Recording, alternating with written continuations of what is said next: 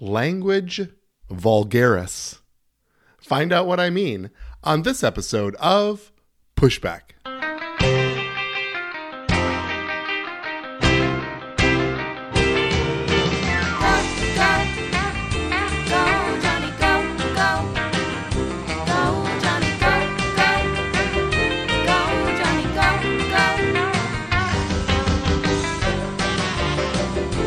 Concerned about the direction our culture is heading, then maybe it's time to push back.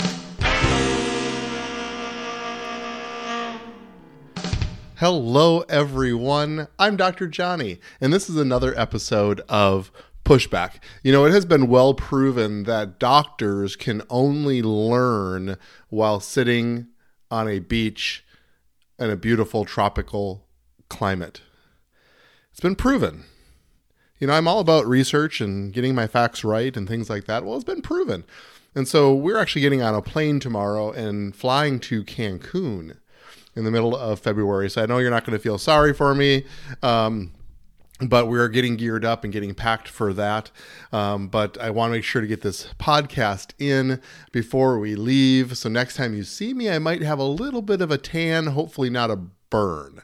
That's certainly the goal. And I actually did a podcast on sunscreen and burning. You might want to go back and look at that, and maybe I should review that before I head down to the.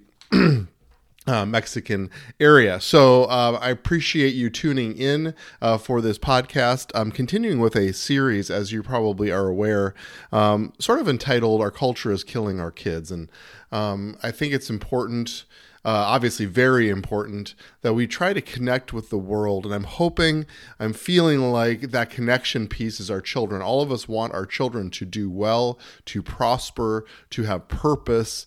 Um, and the culture today actually is not propagating any of that. In fact, it's a culture of death. And I know that sounds big and dark and gloomy. Um, however, I think it's important that we understand what's at stake there is an urgency here over our children's lives. And the culture is slowly wearing us out and wanting us to just turn the other way and let it roll over us. But that's not why we're here on this earth, and that's not the purpose of this podcast. This podcast is entitled Pushback because there's things in our culture that we are concerned about that we don't feel like is in the best interest of our culture, our people, and especially our children. So, because of that, we need to be aware. We need to have language for this. We need to take charge of our own homes and put loving boundaries around our children so that they are protected, safe, that they can grow and they can thrive and they can have purpose. That's why we're here. That's why they are dependent on us. That's why they need us to parent them. This podcast is entitled Language Vulgaris sounds kind of like a Latin lesson.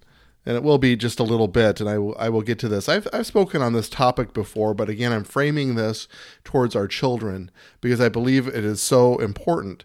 I think that this is an interesting topic because I don't believe it's ever really talked about, and yet it's rampant in our culture. And I don't think people realize that there is a connection or a danger involved with the way that we speak and the way that we handle ourselves in culture.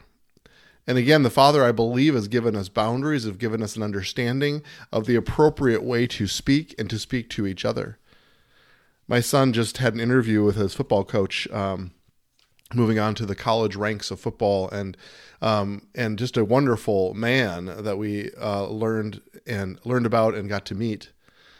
And he said something I thought was very interesting because you know he he gave us a long message on that this is more than just football. This is about raising good people, and and that he takes that as a personal responsibility of his as a coach to guide and direct behavior of his children, of his students, of his athletes.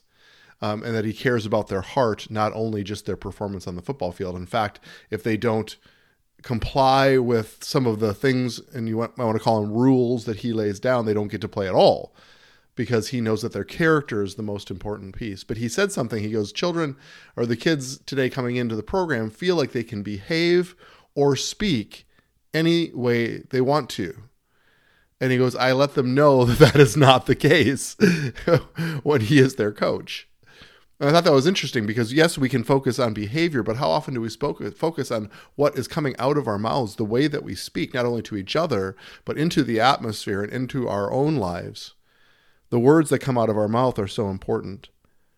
And our culture today has gone rampant with vulgarity and um, what we call explicit language.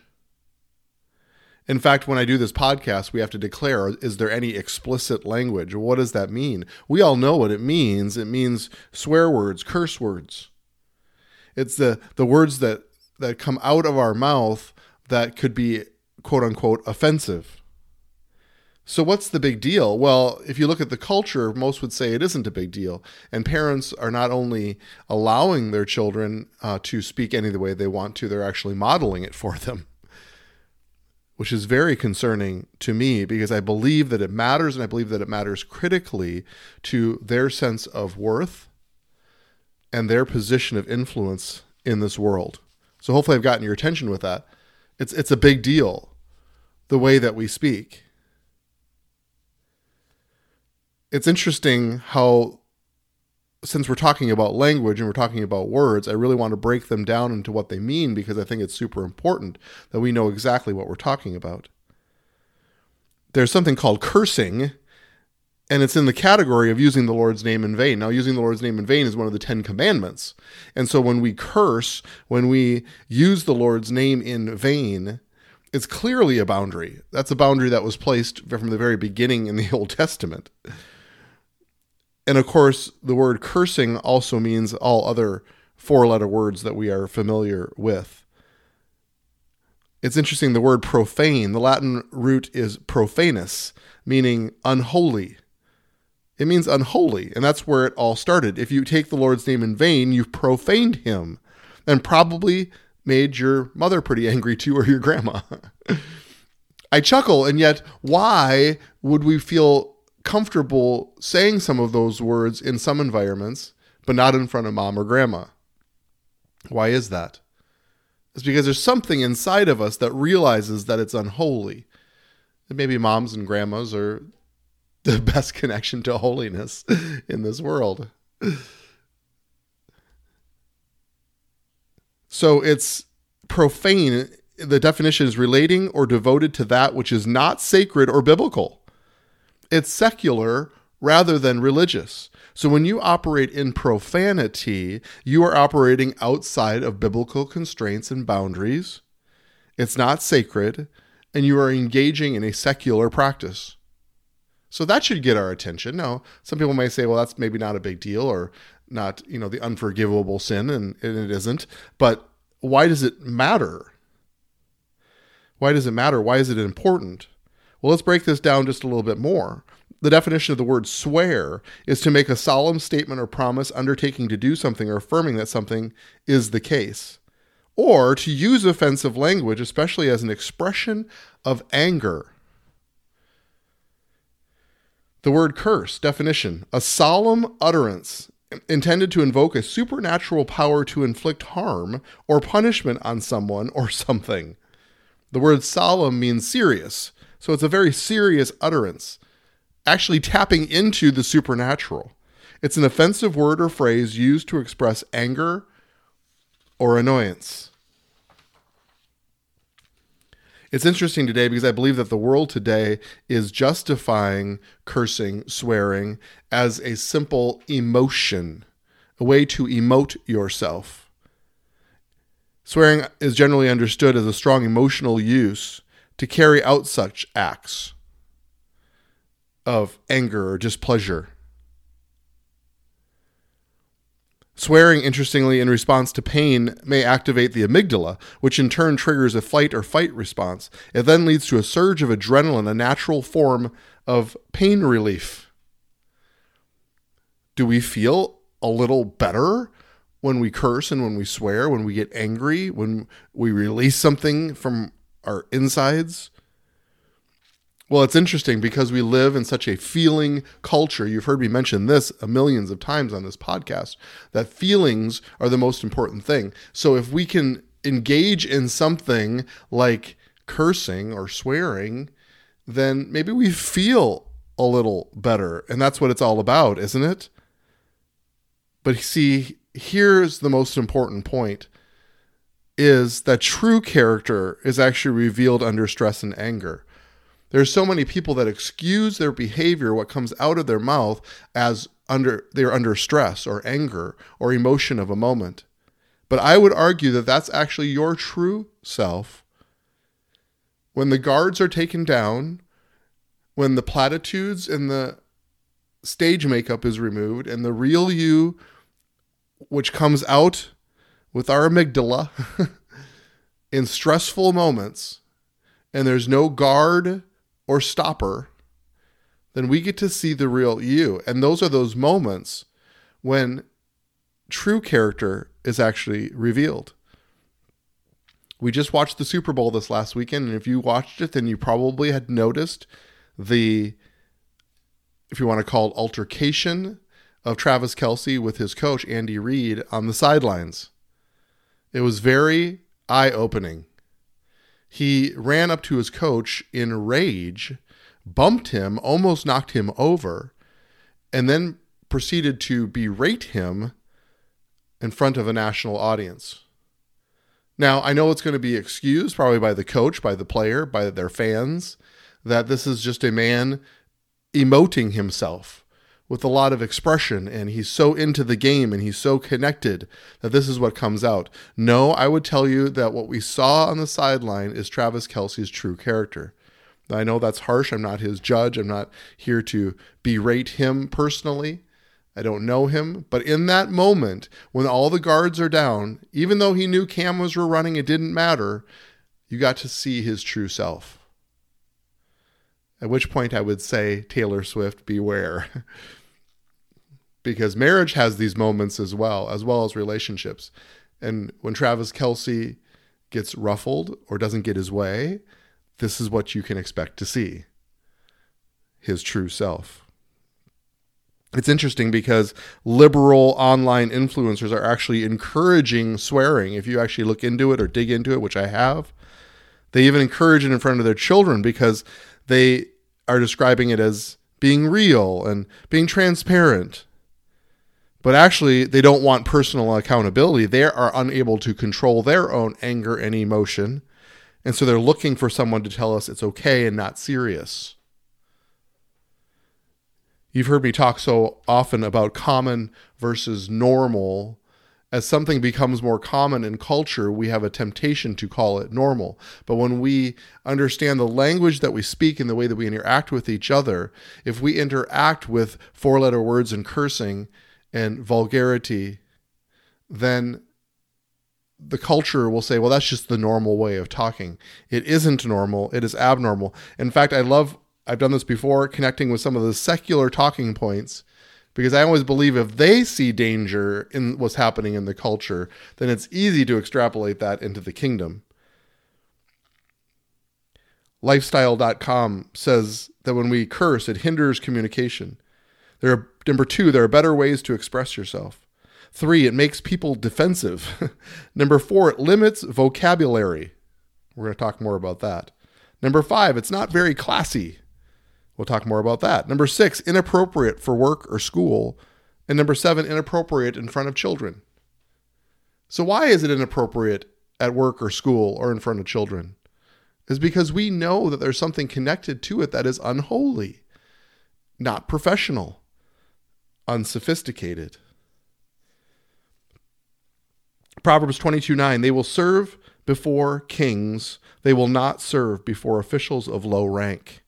That's the NIV. New King James, do you see a man who excels in his work? He will stand before kings, he will not stand before unknown men. New Living Translation, they will serve kings rather than working for ordinary people.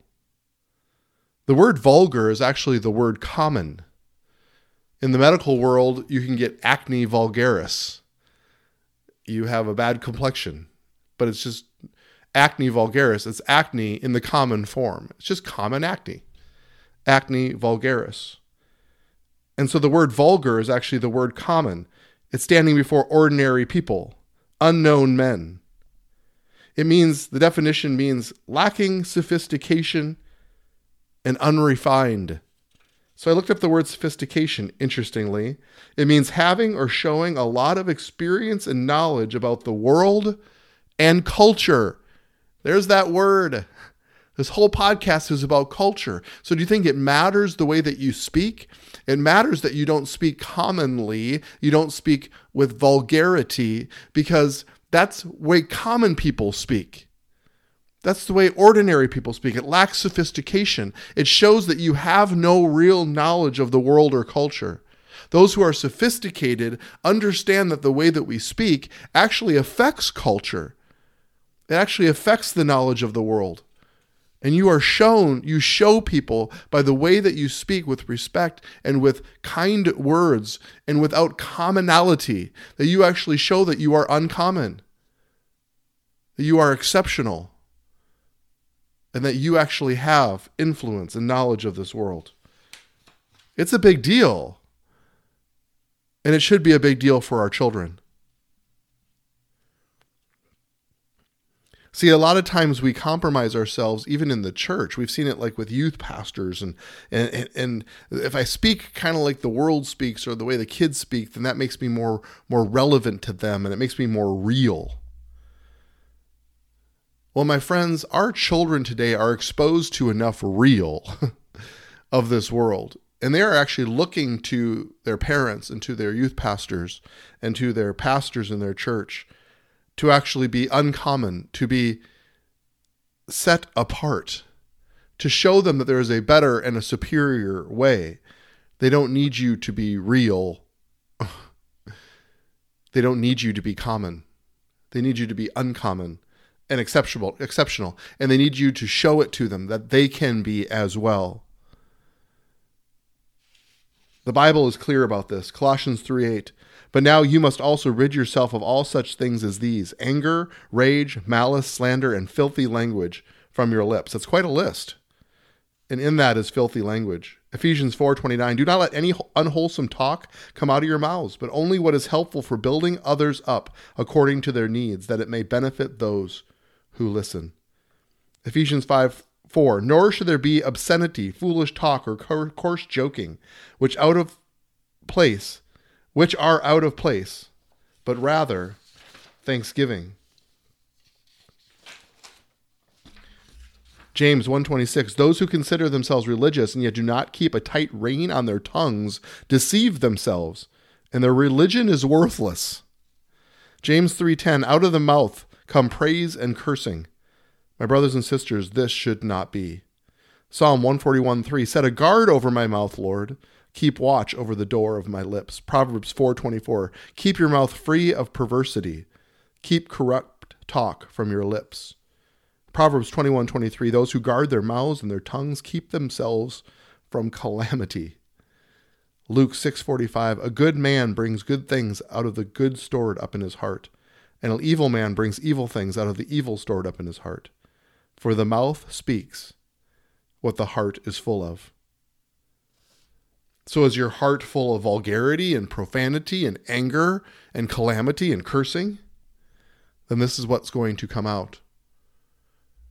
And if you see that in your children, if they are being if they are being sequestered by our culture, which allows them to speak any way they wish, like our Elijah's football coach said, they feel like they can speak any way they want to, then there is something broken in their heart. And it allow and it, it, it calls for parents to put boundaries around them to protect them. That's what this football coach is doing. Is saying, no, you don't get to speak any way you want because I love you and I care for you. I'm going to put a boundary around you because I see you as exceptional. I see you as someone that is not going to stand before ordinary, common, vulgar men, but before kings. And those who stand before kings are the ones who bring influence and, and a, a royalty culture to our world and society. That's what the Father's calling us to be, and that's what He's calling our children to be. And we need to stand firm. It's interesting. Nobody looks at their five year old and say, well, Man, I wish that they were swearing and cursing. But what about your 15 year old or your 18 year old or your 21 year old? Does it all of a sudden become not vulgar? No, it becomes more common, which is even more vulgar. And it takes away their influence and position in the world. I believe it's actually that important. We watched the All Star football game, the Pro Bowl, and they now they do flag football, which I thought was a little bit more entertaining, I guess. But they have all the players mic'd up playing this game. The problem is is they had to bleep it all out. So half of the dialogue that was supposed to be taking place wasn't allowed to be aired because these football players simply cannot play without being vulgar. And it takes away any sort of influence or realm that they might have. And they have a platform that's been given to them. But they simply can't turn it off. They can't control it because it has become such part of their commonality. Let's not th- let that be the case for our children. Let our children stand out. Let them, I've, I've loved this expression, let them live a life that requires an explanation. If, if people are apologizing in front of you when they curse, then you know you've done something right. because they've seen a culture in you that when they speak that, they realize that it feels countercultural. Believe me, when they're in the bar, they're not apologizing for their coarse, vulgar talk. But if they're around you and they're apologizing, especially if you're not a mom or a grandma, then you've done something right. You've set a culture where the words feel countercultural. We want our children to be exceptional. And not only exceptional, we want them to live a life of purpose. If they're living a life without purpose, then they are slowly dying. Really, does it matter the way that we speak? Are you are you inferring that if somebody says swear words that it's actually killing them? I believe that it's actually a barometer of their heart, because that's what the Bible says. Out of their heart, the mouth speaks. And so if they are speaking curses, then they're speaking death. I believe it's that important. We have to draw a line someplace, and we can't just simply shrug our shoulders and say, Dr. Jonny, that just doesn't matter. Let's not dwell on the small stuff. But I believe that the words that we speak, the Bible is super clear. The power and the influence and the potency of the words that come out of our mouth are critically important to our society and our world. So don't tell me that the things that we say don't matter. It matters tremendously and it's for the kingdom. So, boundaries, parents. Let's place boundaries on the way the cho- our children speak. Let's model appropriate language, language that edifies and builds up and strengthens, the Bible says. That's what he's called us to do, to have purity of speech. We've just talked about sexual purity and purity in dating. I believe that the things that come out of our mouth are, are it's in the same category. It's it's it's being pure before the Spirit of God and His righteousness. It's critically important. So this is entitled Language Vulgaris. We don't want common language. We don't want ordinary language. We want exceptional language the way that we speak elevates us and elevates our children above so that they sit in a position of authority and influence and that they stand before kings.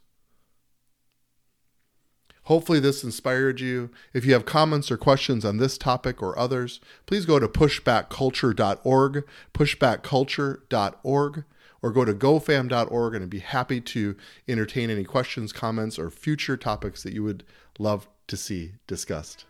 Love you so much. Thank you for tuning in again this week. Uh, I'm going to go hit the beaches now, soak up a little bit of sun, and I'll be back next week to share my heart further. So let's go together now to set and shape the culture.